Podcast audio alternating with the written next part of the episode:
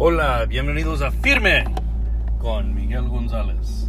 That's right. You're back. I'm back. We're still here. You're still going strong. And we're starting another week. Oh, yeah. It's pretty cool, man. It's pretty cool. There is a lot going on in El East Y with gente such as Spanish language radio is right here in Spokane. It's it's coming up. They made their announcement. I believe it was yesterday. If you haven't heard yet, and it's going to be something else. That tells me that this area it's ready for LTNX Artes to be a physical space. It's ready to openly express and share cultura, music, news, information. That's right. It's it's ready to exchange. It's ready to, to, to display who we really are within the community. Because up until now, I tell you, man, it's been a real challenge to be brown and creative, expressive. It's been a challenge. Yeah, it's been something else here in Pacific Northwest. At least for the perspective of a person that's coming from a very expressive and open community.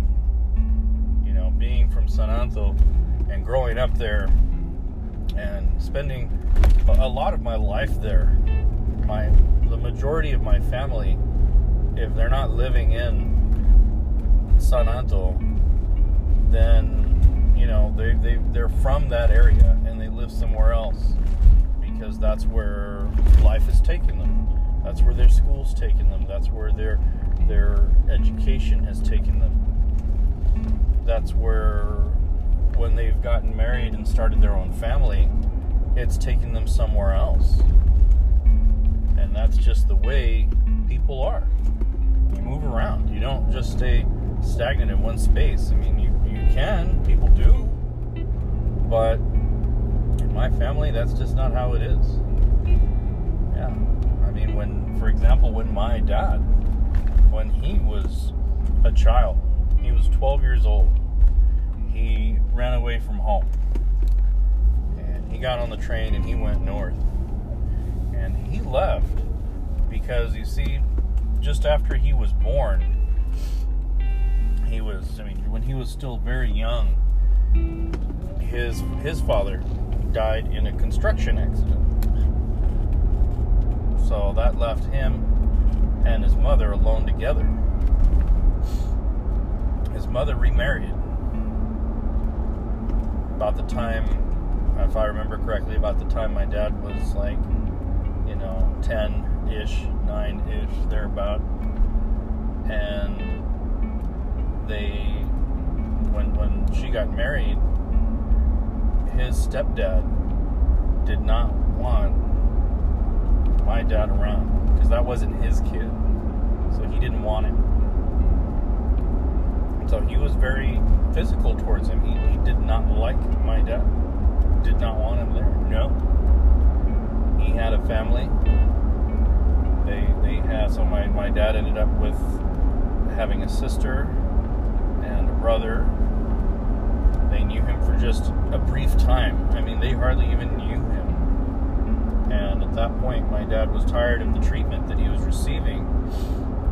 That he left. He's like, you know, I don't need to be slapped around and beaten by this old vato that's not even my dad. I don't need to be here. So he ran away to take care of himself, to keep from being treated like this. And uh, that was the only way for him at that time. So he left. He went on. He went north. He grew up on the streets. He grew up homeless, poor, making whatever money he could during the Depression, mind you. as a child. He had to support himself, you know, during this time as we were coming out of a depression, actually. And he he went on. He grew up by himself, looking out for himself, learning how to uh, be around people and to be around strange environments and people he didn't know and learn how to clothe himself, feed himself, keep himself sheltered. He had to do all that when he was 12, 13. Yeah. He had to figure out all that by himself. You know, the really critical age when when kids become teenagers to develop and become young men. That's so critical when you have a, an adult in your life. Doesn't necessarily have to be a man in your life, but you have to. You should have an adult in your life to show you how to be an adult. You know, to be that that mentorship, to provide that guidance socially, and and help instill a responsibility and, and good work ethic and all of that stuff. But you know, my dad never had that. Yet still, if you were to meet him today, you would think, wow, this guy worked really hard. yeah, because as a kid, he, he learned how to do whatever job he could. He would go to the golf course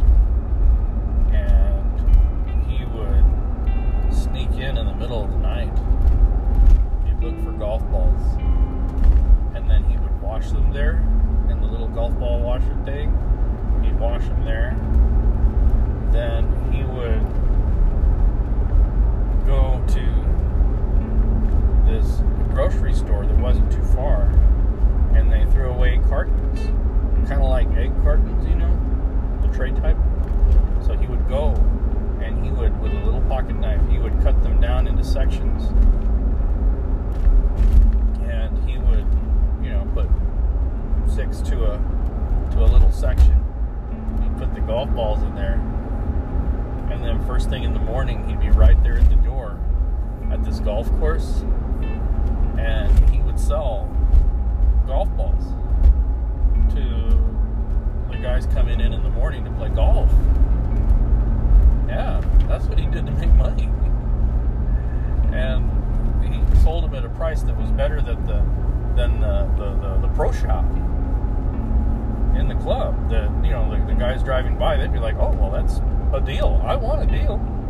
I'll buy it from that kid." And then they'll, there you go. They, they bought golf balls from him and they, they paid him in cash.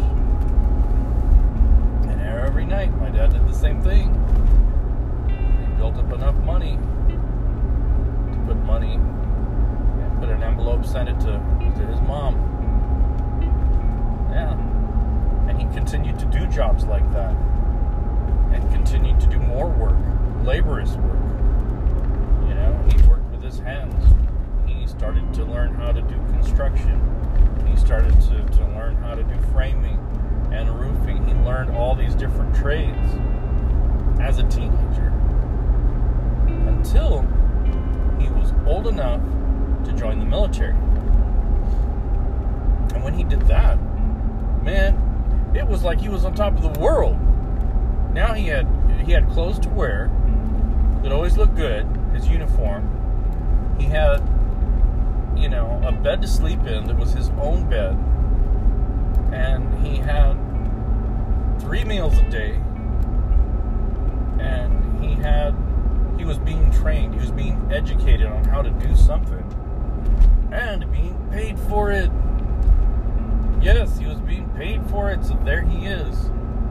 And, you know, all of a sudden, wow, you know, not only am I getting paid for this, but you're going to help me put money in a retirement fund?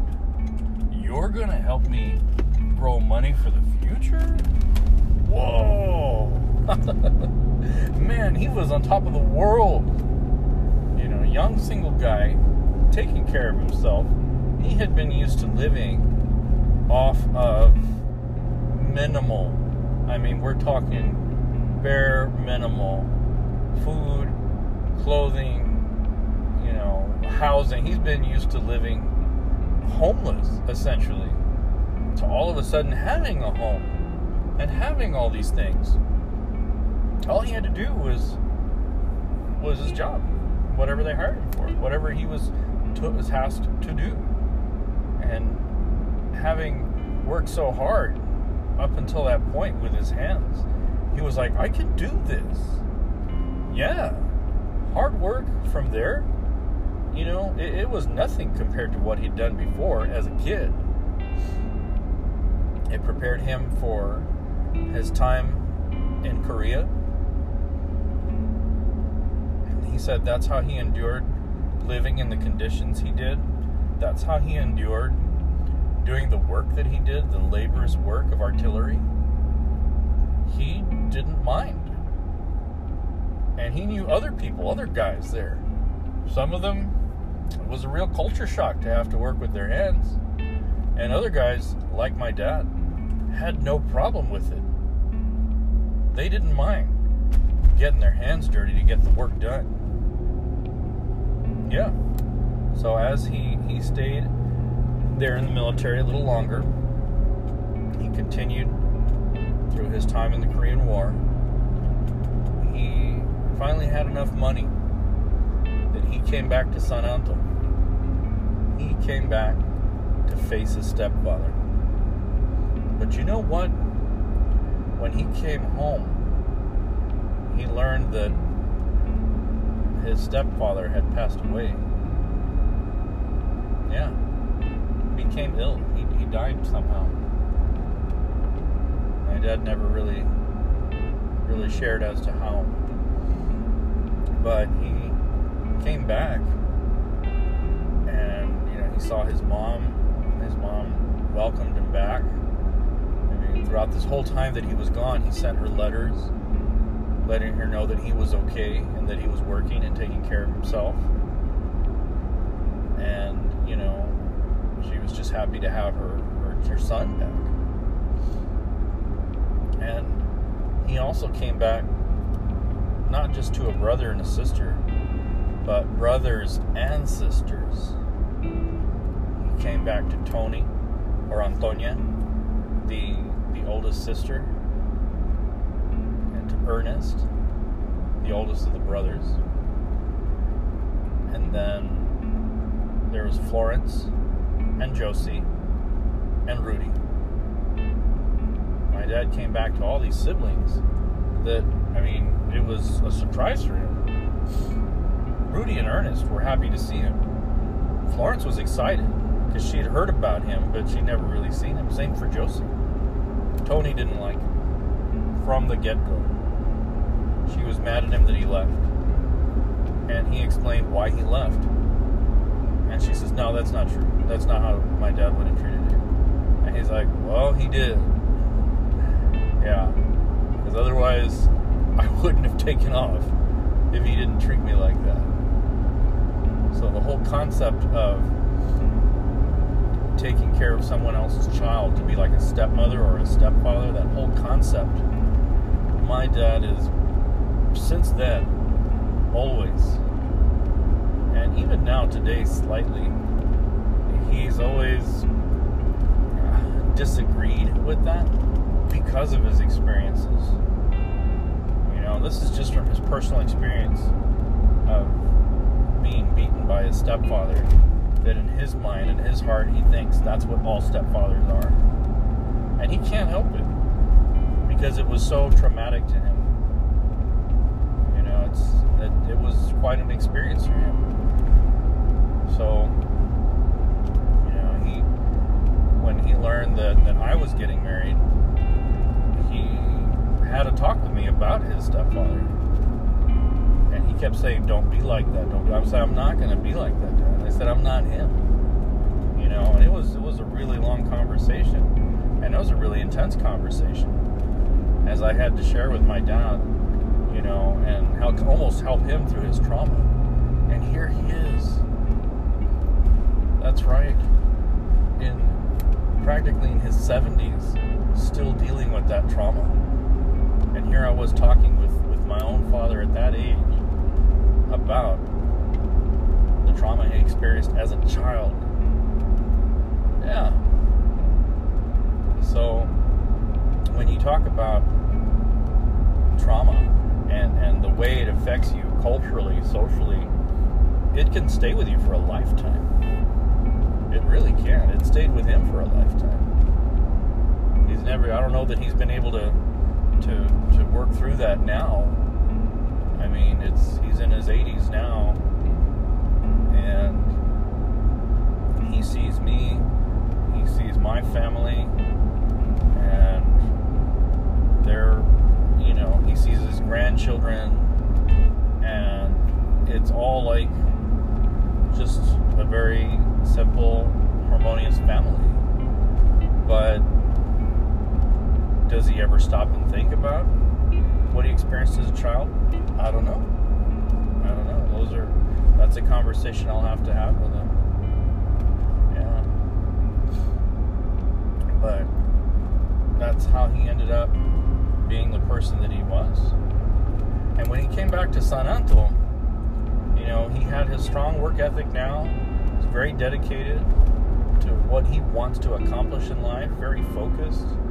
You know, he came back, he, he got out of active duty, went into the reserves, and started working at a, um, let's see, what was he doing? He started to work with this guy at a garage.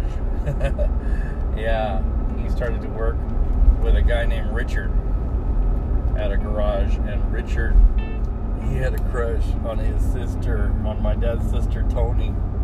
Yeah, they started dating, and my dad and Richard, they started to build race cars together. So here it was, you know, in the 50s, coming into that, and the whole car culture, and, you know, my dad was there with it, and he loved to build things. He was very mechanically inclined very skilled in that sense. That he and Richard, man, they hit it off. They were building cars left and right. Ernest came, he joined the group. They were working out of a garage, building cars and selling them, working on other guys' cars, you know, this and that, painting cars. My dad was really good at painting cars. And so they were there where they are. They're working together, right? And then one day when my dad he's driving his car, this little hot rod that he had. He's driving it through Brackenridge Park because that's what you do when you want to go show off your car. You drive through Brackenridge Park. you do.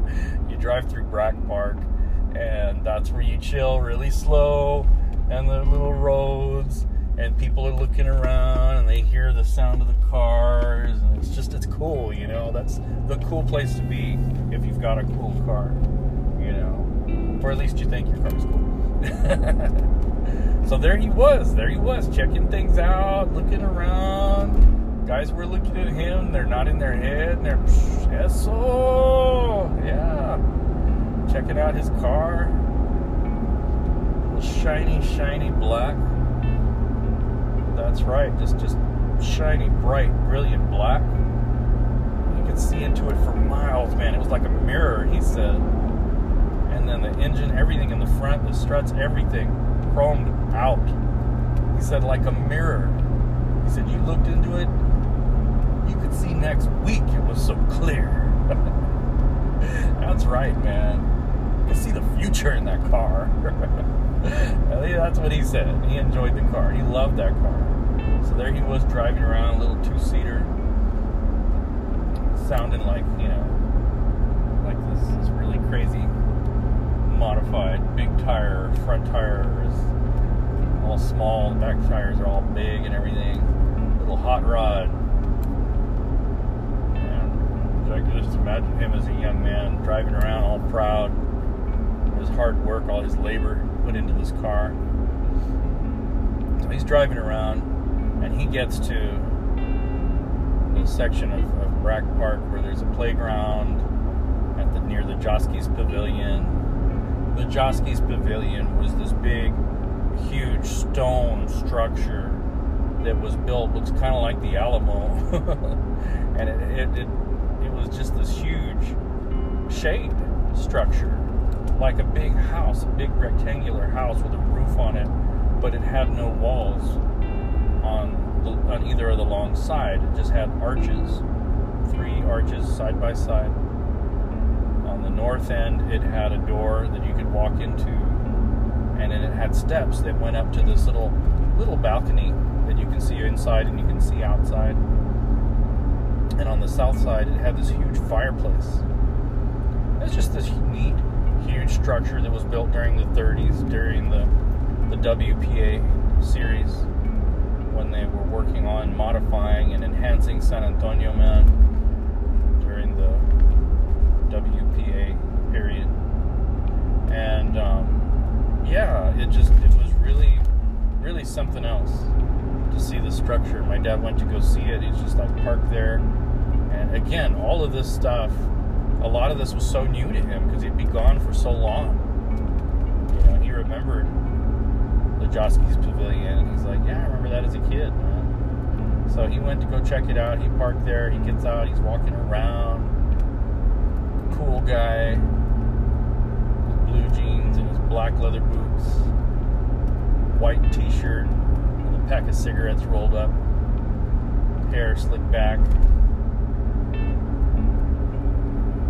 That's right. He's just looking around, checking things out and then he's there and he is going to go get an ice cream because it's hot, you know, summertime.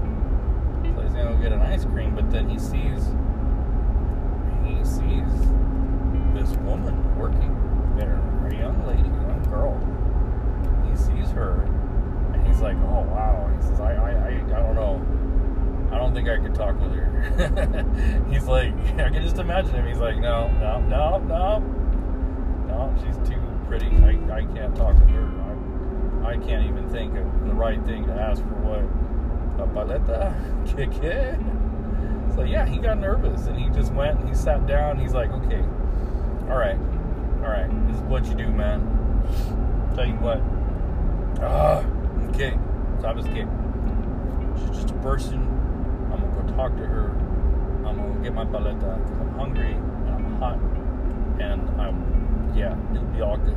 He gets up, he walks over there, he turns right back around. No, hombre, shut up. I can't do this, man. He's nervous.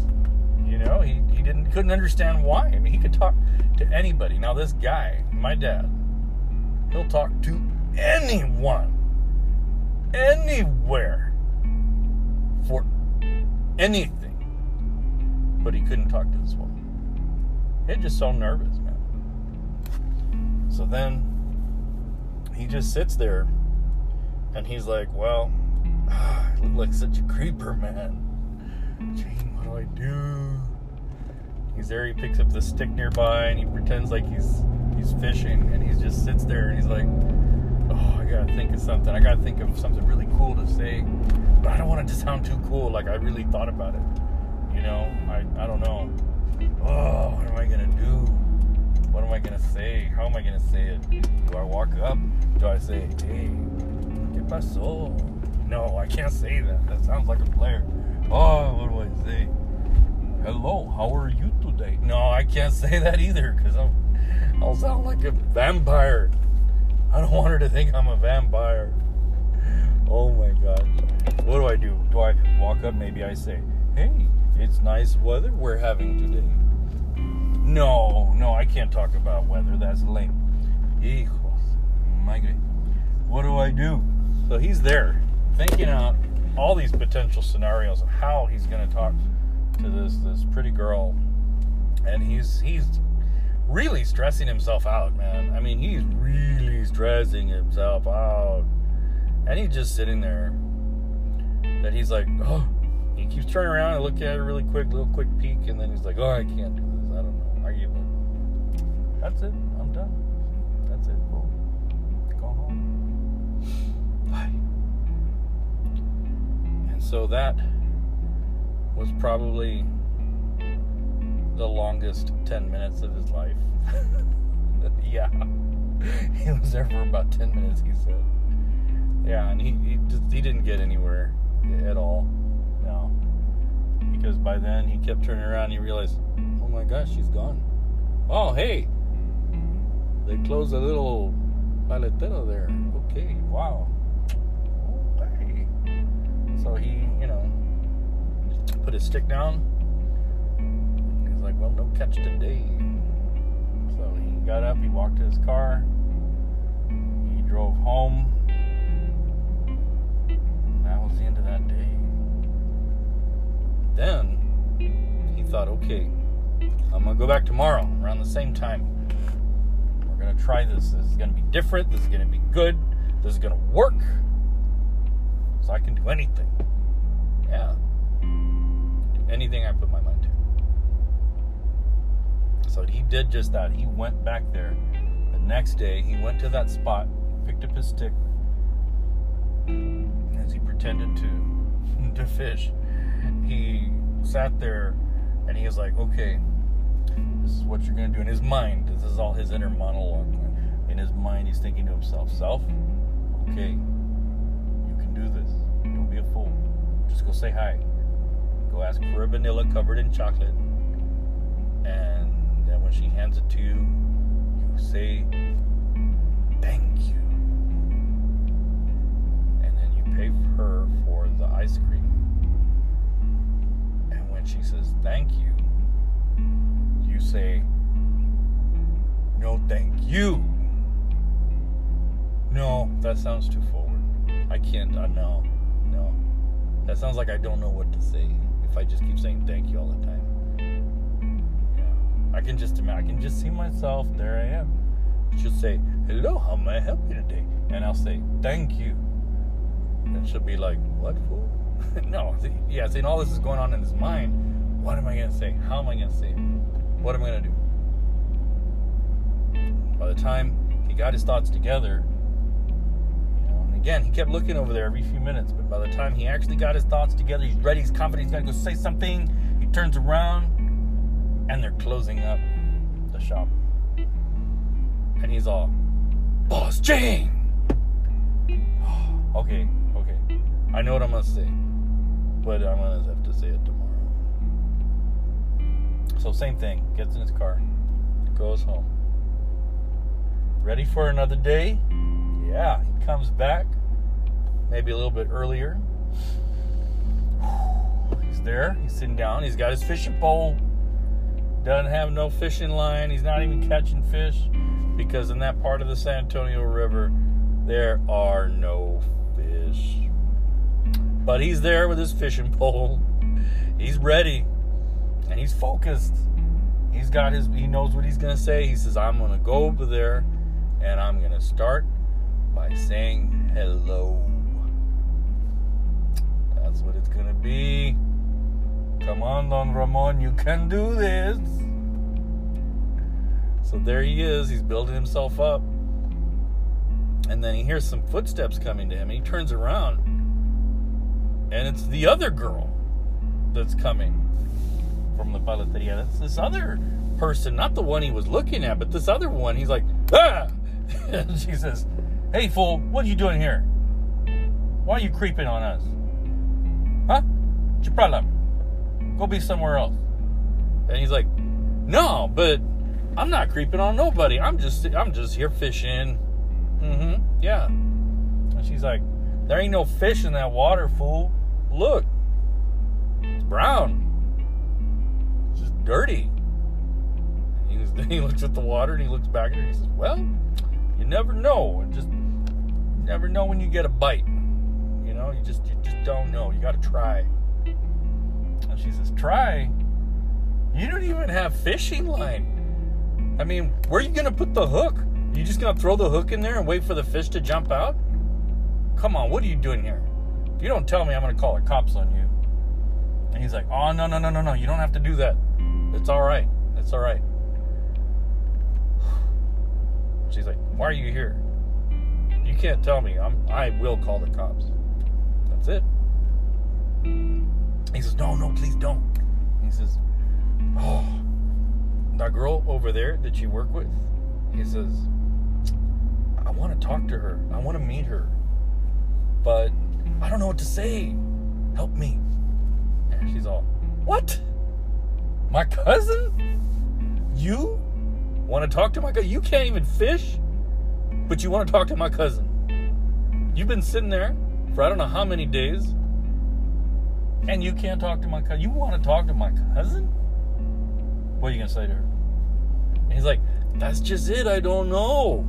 I just want to talk with her, but I, I don't know, man. I just, I, I'm getting so frustrated right now. And then, and then, you know, my mom's cousin, Esther, she worked there at that little ice cream shop with her. She she turned around and she shouts out to my mom, Rebecca, this guy wants to talk to you. Get over here. And then she looks at my father, so he can go away. She just looks him up and down with shifty, beady little eyes. Imagine this little woman. She's like, you know, four or five. She's almost as tall as, as when my dad's sitting down. They're almost eye to eye. yeah. And she's just looking him up and down with his angry face, his expression, and hands on her hips, like, she, oh my goodness, she walks off. My mom comes up and she sits down next to my dad. And they just start talking. I don't know what they talked about, but they just talked. They were talking about, from what I understand, they were talking about what they like to do. Dad was talking about photography. My mom was talking about painting. They were talking about art. And um, the next day, my dad brought my mom lunch from Tecamolino, where where his mom worked, where she was the head chef there, the head cook, yeah. And the rest is history, man. From there, they just they became a couple. About a year later, they were married, and they started their family. And you know some of that story, so we're not going to get into that. But you know, it's just being ready, being ready for change, being ready for what's going to happen next and the next stage. You know, my dad for the longest time he he, he had learned all about adaptation and survival. Since he was a kid having to grow up on his own on the streets but the one thing he wasn't ready for was to meet someone like my mom that I don't think anything could have ever prepared him for that obviously not and if it weren't for you know, for my Aunt Esther, putting them together like that, just throwing them together. I mean, who knows whatever would have happened in their lives? But they got put into a place, into a situation that it was like sink or swim. And it seemed like that was my dad's um, way of coming out on top. Just sink or swim. Throw yourself in it. Do it And this radio station that's coming into to the Spokane area, you know, it's it's something new, it's something different. I don't know how it's going to be received by the community, but you know what? Regardless of what the white community thinks, it's it's really not meant for them. It's not theirs. Not to say they can't enjoy it, they can't learn, but it's not for them. It's being built for gente. Because we have gente here. We have comunidad here.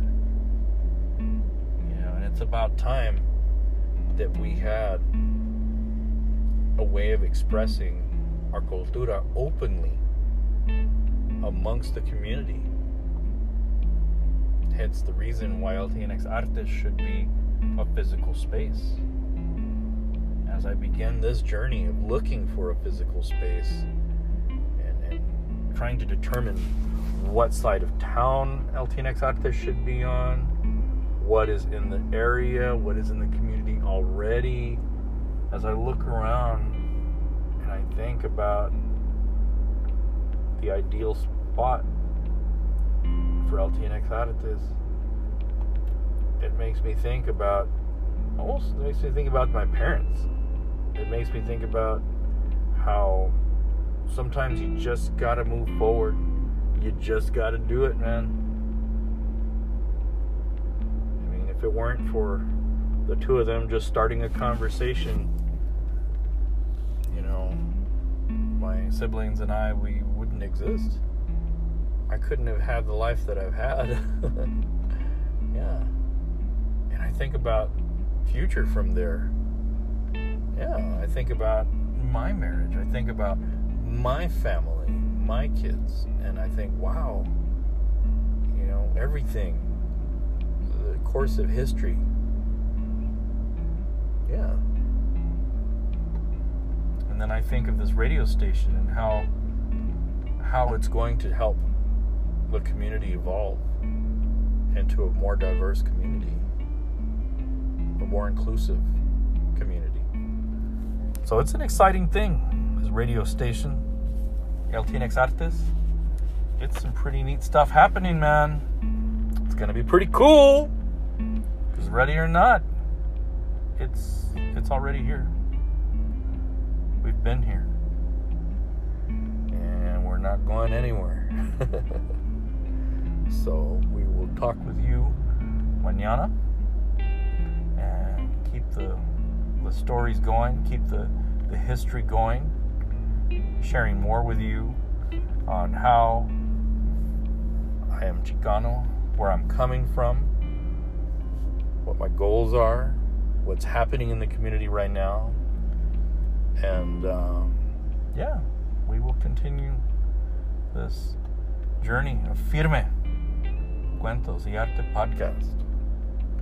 Bueno.